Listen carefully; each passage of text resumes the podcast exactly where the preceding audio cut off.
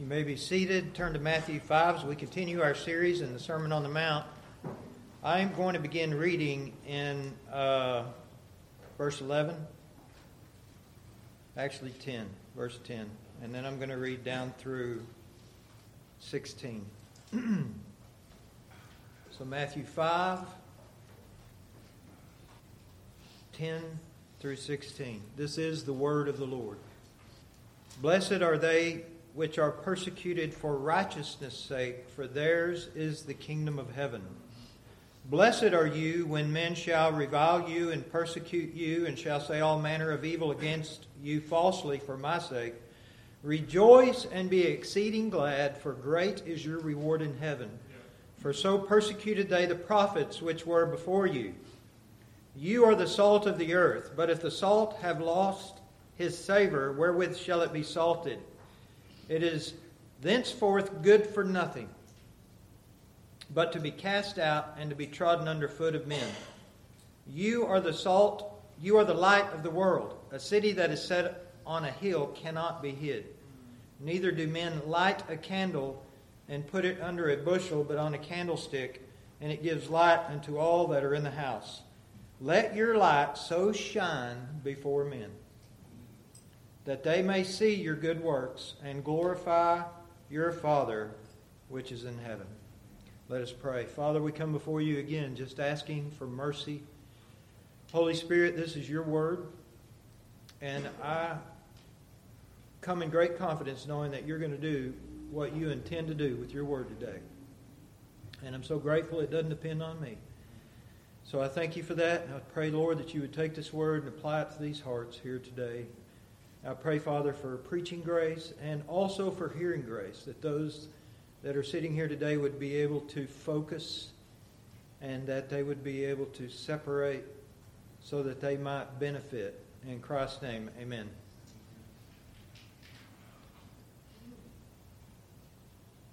Well, we've been singing about desire.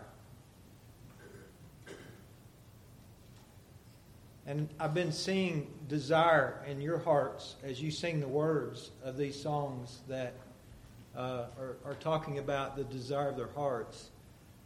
Christ is the treasure I desire. And I've been just kind of sensing that in the service today. And, you know, the Jesus Christ's desire was to recover your heart so that you might desire Him. And we come today once again, as everybody's been in the fight of faith all week, to have our hearts receive, uh, undeceived again and our minds undeceived and clarified by truth so that we can desire the most perfect, beautiful, and holy being in the universe in the Sermon on the Mount, this is kind of like Christ's love letter to you. And he's explaining to you, I loved you so much, I gave myself for you, and I want to tell you what's going on in the world. I, I came into the world 2,000 years ago, and I began separating people out to myself, out of the kingdom of darkness the whole world lies in darkness and wickedness. And if you can hear the voice of Christ, you are the most blessed because you've been called out of that darkness into this kingdom of light. You can see the word. Your heart is stirred in singing and prayer, and you hear the expressions of praise here and the crying out of petitions to this Lord who we desire. And uh, this current reality right now in 2023 is there are two kingdoms there's the kingdom of light and the kingdom of darkness. And as we go through this, this word is like the refiner's fire that sifts our heart to encourage us to press forward into that kingdom of heaven. It is the revealer of those things that we need to separate from, the things we need to cut off and pluck out. Every day, this kingdom work is going on in your soul, whether you realize it or not. And you have a loving, gracious, merciful Christ who is working in you so that you can be merciful gracious, a peacekeeper, so that you can be salt and light. And that is our message today salt and light. I don't know how you can get a better title than that. I know we use that a lot, but salt and light. And so, as we understand the reality of sin and darkness and righteousness and judgment to come, it keeps us sober and it keeps us separated from being conformed to the world. Now, along the way, as this word is manifested, and there's the sense where preachers are the candlestick set on the candlestand, setting forth the light of the gospel, and it's going to draw some in, and others will reject it. And again, I'm grateful it's, it's God that does that work, not me. Some will be converted, some will not. Some believe, some believe not. We read that throughout the scriptures. And so as I come today, I come again just wanting to uh, stir your heart up to that chief desire of, of loving Christ. Because if you love Christ above all things, when the United States is crumbles into the dust of history, you're not going to be surprised by that. You're not going to fret over it. You're not going to be worried about that. As you continue to see the deception and the darkness spread in the kingdom of darkness, darkness gets darker and darker, and the kingdom of light gets better and better. And so, uh, you know, we as believers should never become depressed thinking, well, things are getting worse and worse. Well, yeah, in the kingdom of darkness, but not here. Things are getting better and better here. Things are getting better and better in our hearts and our life. And, uh, and that's the good news of the gospel is that we have already overcome death. What else is there to work? What can they do to us, right? They can kill the body. And then we'd be with Jesus. Wouldn't that be sweet? And so this kingdom work is going on here in this little flock here. And God is doing that work in little congregations around the world today. He's working in our brothers and sisters in Africa uh, in this women's ministry there. Praise God for that. Glad that we had the opportunity to do that. Uh, I think it's a good time to talk about now a little bit about what, what's God doing here in our congregation. Uh, what is God ordained? You know, the Holy Spirit is the one, as you start reading the book of Acts, who's the one who's present, who's doing the work. Christ went to heaven, sent the Spirit, and then as you read through the book of Acts, the Holy Spirit is the person of the Trinity that is now at work in the church, at work here in this community of faith. And this Holy Spirit is ordained that we have three services a week. Most of the time, we have a couple Sundays that we don't. And so the, the Spirit says, These are the times set aside for you to be here for kingdom work that takes place in a special way in your heart. Uh, along the way, God is also raising up two husband and wife teams to begin the work of the ministry. Isn't that great? To know that? Uh, it, it's great to see that uh, God is continuing to raise up uh, men to hold up the word of truth. Uh, I've got a, a, a printout where a couple, few years ago, I went back and I've got the list of every pastor that's ever been a pastor here, the fellowship, since 1829, right? I've got every pastor out of the minutes. And isn't it great to see God's faithfulness? Mm-hmm. And that He's always provided the ministry of the gospel here in this place. And, and so Marvin and I have been praying since we were ordained. Who's next? And praying toward that end. And I'm glad to see God is doing that work here. So these two men, God has spoken to them that you need to be taught First John and James. And so they're practicing. And me and Marvin have thrown them on the schedule. So y'all pray for them. Because these guys are working 40 hours a week. They got kids. They're in the, the heat of the battle. But that's just the way it works. I mean, you got to jump in there and figure it out, right? So y'all pray for them as they're figuring out their schedules, how to do that. The Holy Spirit has told them to teach this to you, so you need to be here and you need to be participating in that. Now, I know there's some can't always participate in that. We've got a way you can participate uh, through through the streaming, but you need to be part of that, and you need to be praying for them in the pew while they're up here, and give them feedback, help them, pray them, pray them along this great journey that God, the Holy Spirit, is leading us to as a church. But I'm telling you, we all need First John, and we all need James. We need those that, that teaching in our life for us to be salt and light. So I encourage you as we continue along this journey of holding up Jesus Christ as the light of the world, that you would be a part of that. I encourage you to be a part of it. There's a blessing if you will engage in that and be patient and long suffering in this process we're going through and help the whole congregation, help us all work towards the next generation of teachers and preachers for the next generation of believers. Hallelujah. Hallelujah. So the time is short. Christ is coming soon. Be prepared. I come again today to help prepare you a little bit more and to get you ready for that glorious day when whew, everything's going to change. It's going to be uh, cataclysmic. It's going to be wonderful. It's going to be gl- glorious in that day. Well, one of the things that we see here in the text, the reason I wanted to start back in what we did last time, talking about persecution, we talked about the fact that this righteousness that exceeds, which is the theme of the whole message in verse 20, this righteousness that exceeds any kind of religious tradition or anything, it's the righteousness of Christ that we are given when we're born of the Spirit. This exceeding righteousness will produce resistance in the world.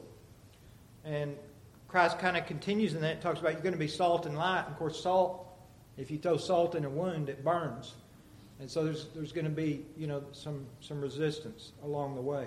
But one of the things that uh, one commentator points out is if you notice in verse 10, in all of the Beatitudes up until verse 11, we have singular pronouns. Blessed are the peacemakers, and then blessed are they, plural pronoun. And then you get to verse 11, it's blessed are you. It goes singular.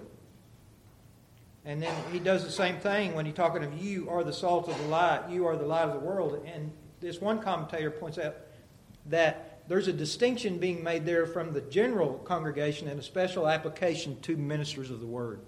I think that's true. I think that's true. It does apply to everybody. Paul said, Follow me as I follow Christ. And so, whatever is applicable to a minister is applicable to everybody, is there to be the examples to the flock. And so I think that's important, as I just mentioned in everything I did about God raising up men to hold forth this word of light to the world, is that there's a special application for men moving forward in the ministry. So pray for them and pray for yourself. Brothers and sisters, uh, you are the last line of defense between this corrupt world and perishing sinners.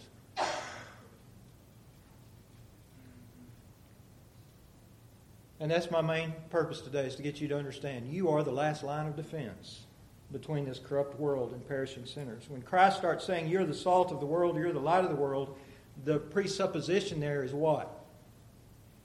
The earth is corrupt and needs preserving. The earth is dark and needs light. And you are the salt of the earth, and you are the light of the world. You are the ones who are actually preserving. You are the ones. It, it's interesting also to think about this that those whom the world hates the most are the ones they need the most. We think about Lot. His wife is turned into a pillar of salt, but Lot was really the salty one. Because God didn't destroy an entire city for the sake of one grain of salt. Until he was removed, and then God destroyed that place. And so, salt, you are the salt of the earth. You are the preservative. You are the ones that are standing between ultimate corruption and holding it back. We know that we are of God and that the whole world lies in wickedness. Well, what is salt? Well, I'm a food scientist, so I could I would like to go off in that direction. And, and we, we got to look at it just a little bit because, you know, God preaches a sermon through everything He made. And salt is necessary for life. Most of y'all know today we've got enough information that if you're out, you know, at camp and you're sweating, you need to put salts back in your body because you're sweating out those salts. And so we drink these drinks that have these salts and, and minerals in them to replenish that which we've lost. You know that salt uh, is something that, so it's necessary for life. It's necessary for life in the ocean. Uh, in the in the old days, salt was refrigeration. So I know that a lot of you kids, you don't know what that would be like to not have a refrigerator. We called them ice boxes when I was a little bitty because it was a box and you put ice in it and you kept stuff in there. But along the, the way, the refrigeration has, has been a great blessing to humanity. But in the old days, the meat had to be salted and that salt had to be rubbed into that meat in order to prevent corruption. And I think that's the main idea here for believers is we are the salt of the earth is our purpose here is to work ourselves in to the world and every person every place you go you are to be a preserving influence and it's these beatitude characters characteristics that make you salty salt is god's great antiseptic in a sphere of decay i read from one pastor this week God's great antiseptic in a sphere of decay. To be humble, meek, repentant, hungering, and thirsting after an exceeding righteousness, a righteousness we don't have, is to be salt and light. Salt is something that remains distinct too. So if you, you see your saltine crackers, you can see the salt on there. So salt remains distinct and separate, and yet it's there to preserve. We are to be influencers in this world for good. Roman soldiers would get paid with salt.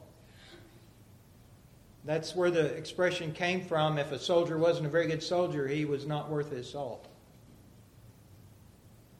Salt was used in the sacrifices in the temple in Leviticus 2:13 and every oblation of thy meat offering shall you season with salt. Neither shall you suffer the salt of the covenant of thy God to be lacking from thy meat offering. So, salt was used to preserve the meat. Salt was a picture of Jesus Christ. Christ is the salt. And once you're salted with Christ, you are preserved forever. Isn't that great? There was also salt was something that was used to seal a covenant. It's still used today in some of the Eastern cultures where when somebody makes a business agreement, they'll eat salt together. The salt is used to signify an everlasting covenant in the Bible. The salt of the everlasting covenant. And so the salt was used to seal covenants, to preserve agreements,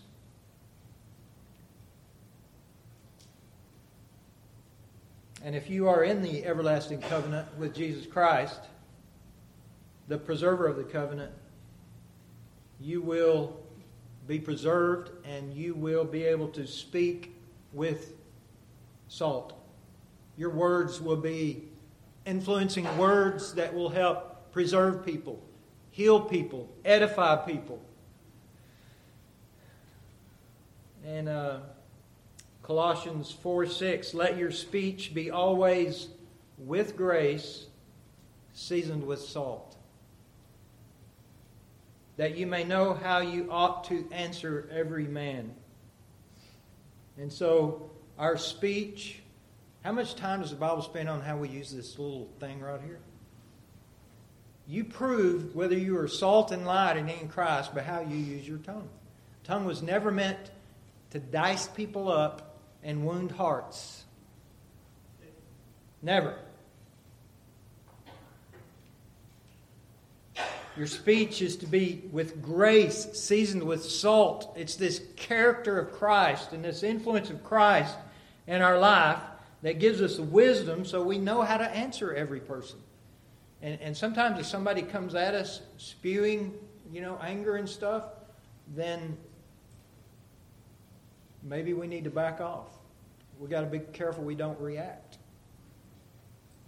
We have to have wisdom to know how to answer them. And as we've learned with the kids in the book Tactics, how do we answer people? With a question. Why would you talk to me like that? He goes on here and says, But if the salt has lost his savor, wherewith shall it be salted? So when your salt is no longer salty, what do you salt your salt with? That's that's kind of like, you know, I've got some powdered water, but I don't know what to add. So salt is salt. And if your salt isn't salty, then it's he goes on and says what? It's good for nothing but to be cast out and to be trodden under foot of men. And I think that's a warning for us. We're, you are salt, believer. Don't lose your saltiness. And throughout this Sermon on the Mount and the rest of the New Testament, which is an explanation of the Sermon on the Mount, we learn how not to lose our saltiness. Where he says, Put off the old man, put on the new man. Let no corrupt communication come out of your mouth, but that which is good to the use of edifying.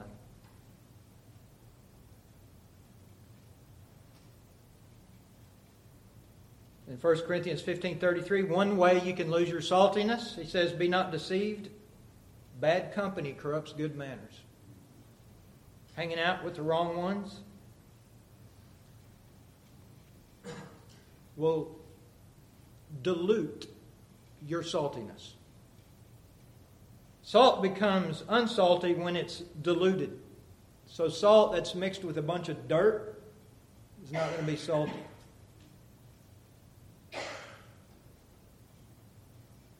And of course, the idea is here once you've lost your saltiness, it cannot be recovered. It's good for nothing. To be cast out and trodden under the foot of men. In 2 Peter and 2.20, For if after they have escaped the pollutions of the world, so a person has escaped the pollutions of the world, the dirt, the filth that would dilute to the point where they could be salty. They've escaped that through the knowledge of the Lord and Savior Jesus Christ. If they are again entangled therein and overcome, they become diluted again, no longer salty. The latter end is worse with them than the beginning. For it had been better for them to never have known the way of righteousness than after they have known it to turn from the holy commandment delivered unto them. I think it's a warning Christ is saying here. Don't lose your saltiness. Don't become good for nothing. Maintain your saltiness.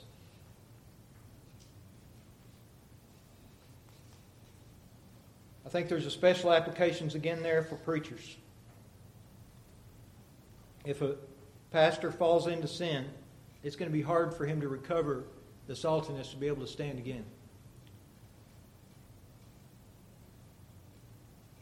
And so diluting salt loses its effectiveness and its purity. And so we have to keep our salt separate. And that's why you're here today, right? Once again, the Spirit's here. He's calling you out. He's helping you look through your week, this past week, and think about it. Think about how you used your mouth. You got anything you need to repent of? Things you need to make right? He's helping us to maintain our saltiness. We are told to trans, be transformed by the renewing of our minds, right? But there, first it says, lay down your bodies a living sacrifice. That's the living sacrifices, the sacrifices in the Old Testament that were salted with salt. Lay down your bodies a living sacrifice and be transformed. Don't be conformed, be transformed so the way we maintain our saltiness is by being ever renewed by the word of truth. Your mind was designed, its very specifications was for the code. Your computer between your ears, your gray matter, was designed for this software. This is your code. This is how your mind works the best and how you're most filled with joy. This is how you have the most wisdom to know how to answer every man. And so we are transformed. That's something I believe once we become salt and light, the believer is ever pressing toward that mark of the high calling. I want to be more salty. I want to be more effective. I want to be more of an influence for good. I was reading this week a great story about a salty life. You know, I love heroes of the faith, not heroes of the world, heroes of the faith. And I was reading about Amy Carmichael. Some of y'all know her story. She was a Scotch Irish young lady, and uh, she became salt and light. And she was transformed, and she laid down her life to go serve somewhere. And she started out trying to go to China or Japan. She winds up in India. And she went there in 1895, and she never left. She died in 1951. So it was just about 55 years there. Her real ministry began after she was there about five or six years, whenever there was this seven year old Indian girl named Preena who escaped a Hindu temple where she had been abandoned by her mother as a devotion to the gods which was to serve as a temple prostitute for the Hindu priest for the rest of her life. Now, she had fled this temple before, this little girl, Preena, and she had hoped her mother would rescue her. Can you imagine going through that? Having a mom turn you over to that. Brothers and sisters, there is evil and wicked in the world. And Amy Carmichael went there as salt and light in a culture so radically different from our own, it's hard for us to even conceive of. This little girl, Preena, escaped once, and her mother took her back, and they took hot irons and burned her hands to try to punish her, to keep her from running away. She ran away again, and this time she wound up where? At the very place where Amy Carmichael was serving and she embraced her true mother, her true mother, Amy. And over the course of Amy Carmichael's life, she rescued over a thousand children, say, some say up to 2,000 children from essentially the trafficking we've been hearing about in the Sound of Freedom. Except over there, it's just accepted practice. In 1931, 20 years before she died, Amy Carmichael suffered a serious fall where she became an invalid. Did she give up? No. For the next 20 years, she wrote two books a year 40 books. Wow. Who does that? People who have been salted by Jesus Christ. I'm glad that we have heroes like Amy Carmichael that show us what the most salty and the most light looks like to inspire us onward. So thank God for Sister Amy. If I could pray big prayers for you young people in here, it would be to escape uh, America and go do that. I use the escape intentionally. you could escape the idea that, you know, working, you know, there's nothing wrong with working 34 years and raising a family and building the next generation of Christian people for this country. That's what we're doing here. That's our main calling here. But I would also like to see a few that God might raise up that would just go and just do something like that, be a, be a hero, a heroine. So, brothers and sisters, we, to be salt and life, have to be unmingled, undiluted, we have to be filled with the Holy Spirit, and we are filled with the Holy Spirit. But yet, the more we separate, the more sensitive we become to that, and the more intimate we become with the Holy Spirit, the, the better we can be. Um, I talk about this with my kids a lot, so I hope they don't turn off right now. But you know, if if you are getting to know someone, or you, maybe you're moving forward in a relationship with somebody, uh, a lot of times, I mean, I can still remember that all these years later, you, you, wake up in the morning and who's the first one you think about? You know, uh, I didn't have texting back in those days. Uh, today, they might get up and good morning, you know, texting each other. Uh, but if, if you love Christ more than anything, are you going to think of Him first thing in the morning? I think you will. And I think we got to train ourselves. I think there's a discipline to us to overcome and say, I can't love this person right unless I love Christ first and foremost. When my desire is satisfied in Christ, I can love other people the way they should be loved, where they don't become idols, where they don't become a distraction from true love, the true love of Christ. You are the light of the world, he says in verse 14. Really, just two points salt and light. You are the light of the world. A city that is set on a hill cannot be hid. Neither do men light a candle and put it under a bushel, but on a candlestick, and gives light unto all that are in the house. Let your light so shine before men that they may see your good works and glorify your Father which is in heaven. What is light? Do you know that one of the most mysterious things that is being studied by scientists with lots of letters behind their names all over the world is light? Is it a wave? Is it a particle? What is light? We mostly think of light as what we see, right? The visible spectrum, which is a very narrow spectrum. There's light that we can't see. You think of the infrared, uh, light, if you got a microwave, light heats up your food electromagnetic radiation. Light is one of these wonderful, mysterious things. Uh, to the physicist, he's interested in the physical properties of light. How can I measure it? Uh, they, they measured it, they figured out it goes somewhere over 186,000 miles a second. Uh, the artist, though, looks at light a whole different way. So, an artist or a photographer who's a, an artist goes out and looks at how can I capture and frame this photograph in the right light. And light becomes then something that's beautiful and glorifying and enlightening. And I think we learn something both from the scientist and the artist about light. It's through the sense of light. Light is the primary tool for perceiving the world and communicating with the world. It's how we understand the world. And so, in everything God created, there's two sermons, right? The two books creation and revelation. And Christ comes and tells us, I am the light. The very first time that God said, Let there be in Genesis was, Let there be light.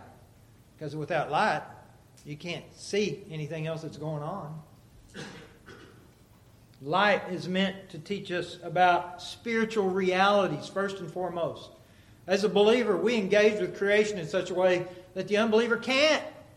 As we look at it and say, My dad made that for me. Wow. And he's given me light in these eyes, and the light bounces off of the, the apple and reflects back into the back of this nerve in my eye, and these cones in there measure the wavelength, and my brain tells me, oh, that's red. That's a red apple. That's amazing, isn't it? So, light exists to teach us about the reality of God's creation and spiritual realities. Without light, the only thing that awaits a person, that awaits a person, is eternal darkness. It tells us in John 1 4 in him was life, and the life was the light of men. Your life that you have right now, where you are aware and able to listen and reason and joy and delight, all of that is because Christ is the source of life, the source of light. He lights you with life. And then He lights you with eternal life. And as Christ could not hide who He was, could He? I mean, every time He said, Don't tell anybody, what did they do? They couldn't help but tell everybody, look what happened to me. Look what this man did. There's no one who can hide that light. It's impossible for a person who's born again to not be salt and light.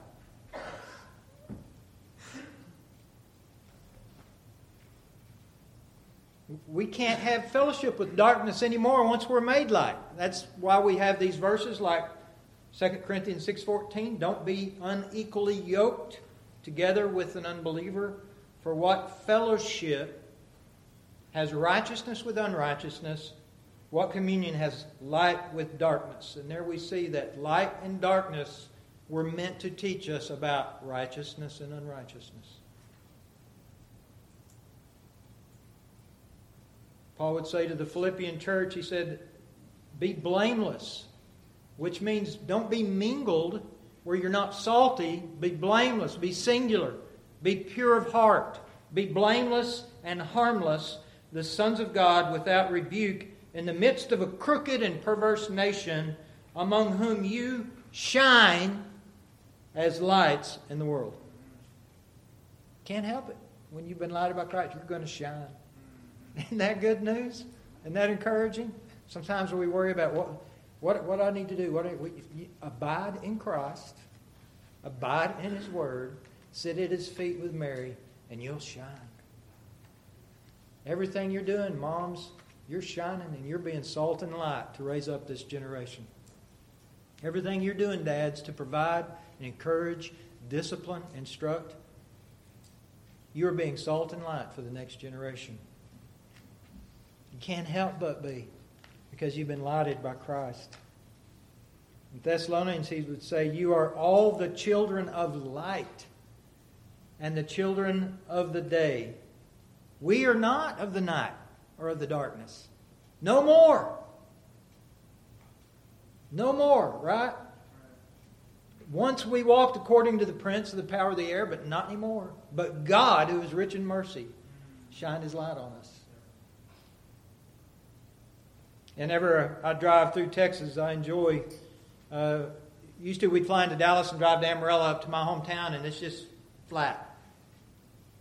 And you can actually see out there for a long ways. Here you see trees, and I love the trees. I've gotten used to the trees, but I was claustrophobic for a couple of years. But out there, when you're traveling at night, you can look 50, 60, 100 miles and see the next town. You can see it out there in the distance, the light. When the thunder clouds are moseying across the plains out there, a couple hundreds away, you can see the light show as the thunder and the lightning shines. It's glorious, it's beautiful. You can't be hid. You're going to shine. Neither do men light a candle, put it under a bushel, but on a candlestick, and it gives light unto all that are in the house. You can't hide it. Candles were meant to be seen, not put under bushels. And it gives light to all that are in the house. How are you doing with that?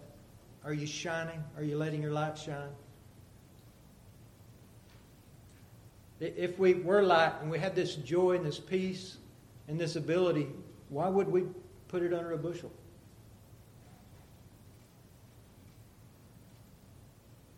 Why would we put it under a bushel? We've got great instruction. I, have said already that I think the rest of the New Testament's exposition of the Sermon on the Mount. If you go to Ephesians chapter 5, for example,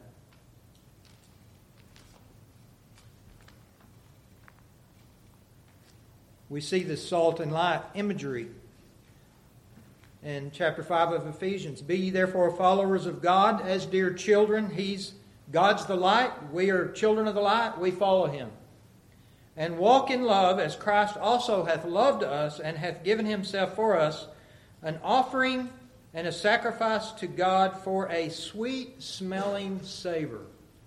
Savor. Salt gives flavor to our sacrifices, our spiritual sacrifices to God.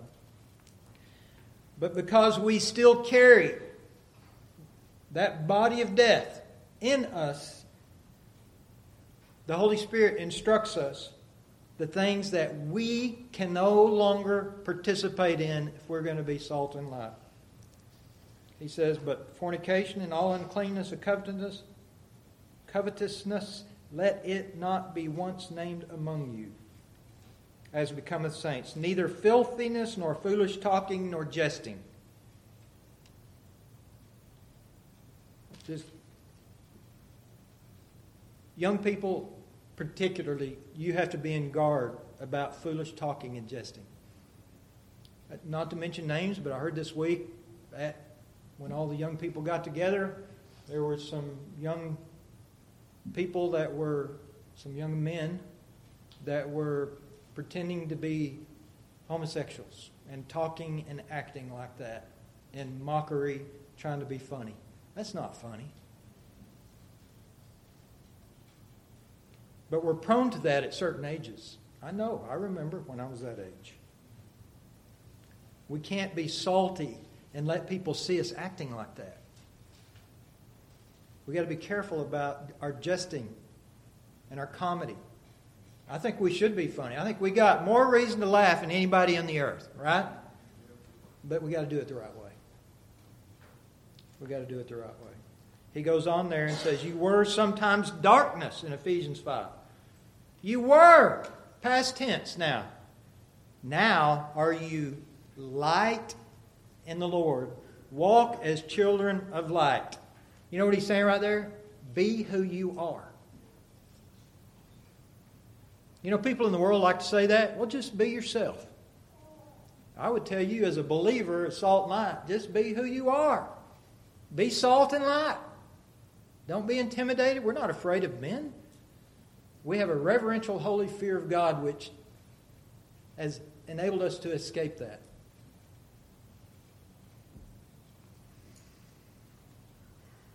have no fellowship with the unfruitful works of darkness. How do we maintain our saltiness and our light? By not fellowshipping with unfruitful works of darkness, but rather reprove them means expose them. We are to be exposers of evil and wickedness.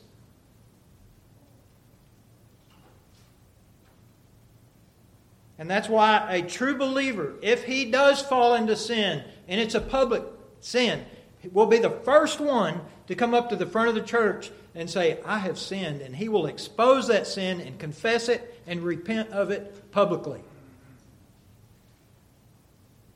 There's great danger to trying to hide that and cover it up. Expose it, bring it to light, confess it, repent of it, don't have any fellowship with it. It's a shame even to speak of those things that are done in secret. Well, you know more than anyone how easy it is to have fellowship with the unfruitful works of darkness today. And so you have to beware. And you have to be desperately in the Word and desperately in prayer daily, saying, Lord, help me use my phone for good. Lord, help me use entertainment to make me more salty, not diluted. Help me, Lord, in this present world we live in as Americans, where we have great protections against persecution in our law and in our land. Help us, Lord, to use that the way that we ought to, to be salty and to be light. There's another great story I like to look at in John 9 uh, in thinking about being salt and light. And uh, it's about a blind man that couldn't see, and then he could see. And it's one of my favorite stories. Of course, like every story is a favorite story. John 9. And Jesus passed by, he saw a man which was blind from his birth. So, blind from birth, it means he's never seen light, he's never seen anything in the visible spectrum. And his disciples asked him, saying, Master, who did sin? this man or his parents that he was born blind. That's always our reaction, isn't it? To think something happened to somebody because God's mad at them. Jesus answered, Neither has this man sinned nor his parents, but that the works of God should be made manifest in him. I must work the works of him that sent me while it is day. The night comes when no man works, as long as I am in the world, I am the light of the world. Jesus says the whole purpose that this man was born and went through all of these afflictions as a blind man was so that God might be glorified. What afflictions are you going through? Probably nothing like being blind. You know, we've got dear sister Carly who's gone blind in the past few years. She still comes with smiling face full of joy. Because whenever you are salt and light, every trial you are given is going to make you more salty and more light. Because you're going to glorify God even in blindness. Anything that happens. And that's what happens in in the life of this man. So Jesus makes clay of spittle, anoints his eyes, and says, Go wash. He comes away seeing. Now, it's a long chapter. We don't have time for the whole thing, but y'all know what happens. They, he comes and uh, seeing, and, and some people see the man seeing that, and uh, they know that this miracle was done on the Sabbath day. They know the Pharisees are after Jesus for doing miracles on the Sabbath day, and so they bring this man to the Pharisees, and uh, and uh, and he said, and the Pharisees say to him, "How did you receive your sight?" He said, "Well, guy put clay on my eyes, and I could see now." And then the Pharisees say, "This man is not of God because he doesn't keep the Sabbath day." There, there's the perfect expression of darkness. Is that when someone could do a miracle to take a blind person born from birth and let them see, who, who cares what day it's on? That's a wonderful act. Well, and then they go get the parents, you know, and the parents say, well, he's an adult, ask him.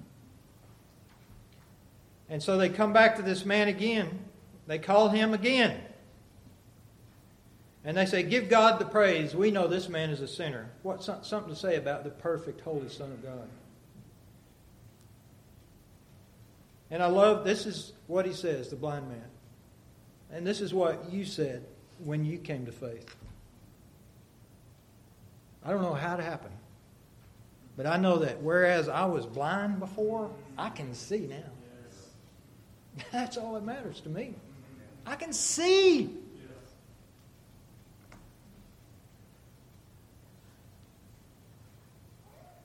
And Christ reveals himself to this man, and he said, Lord, I believe, and worships him. And Jesus says, For judgment I am come into this world, that they which see not might see, and that they which see might be made blind.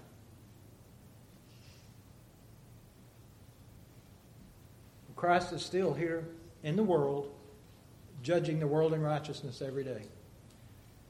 And believer, you, as salt and light, are part of that.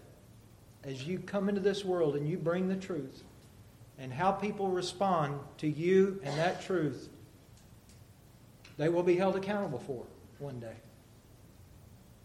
We bring the light, we can't hide it. And then in verse 16, we come to the only command here in this section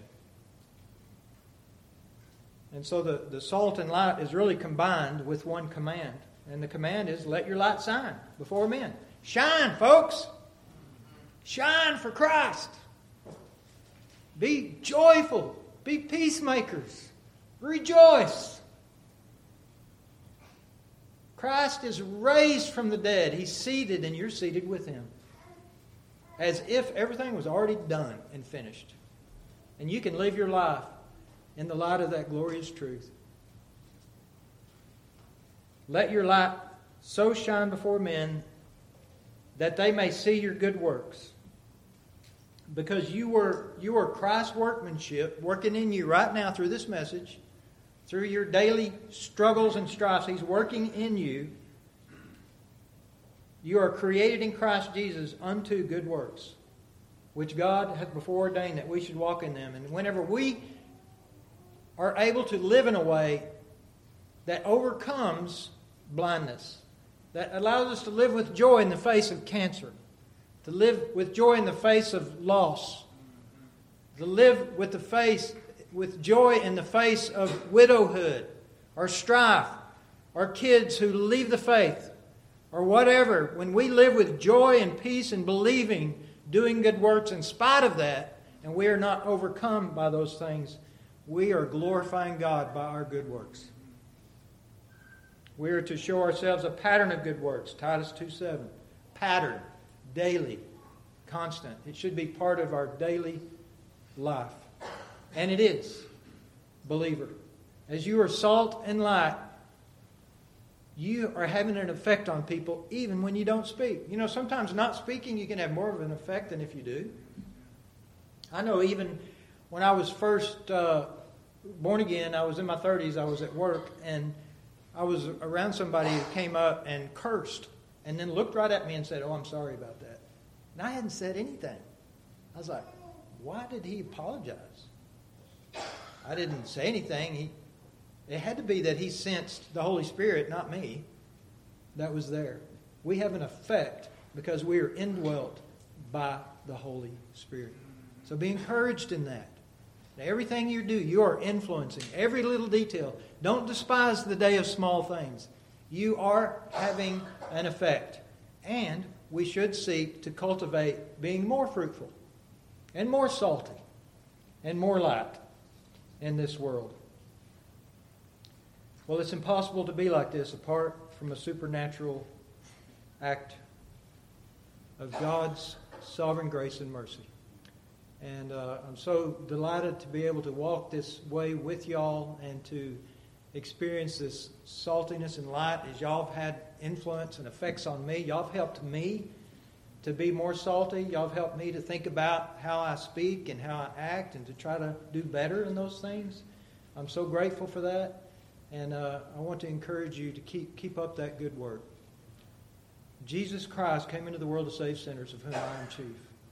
I'm so grateful that at the cross,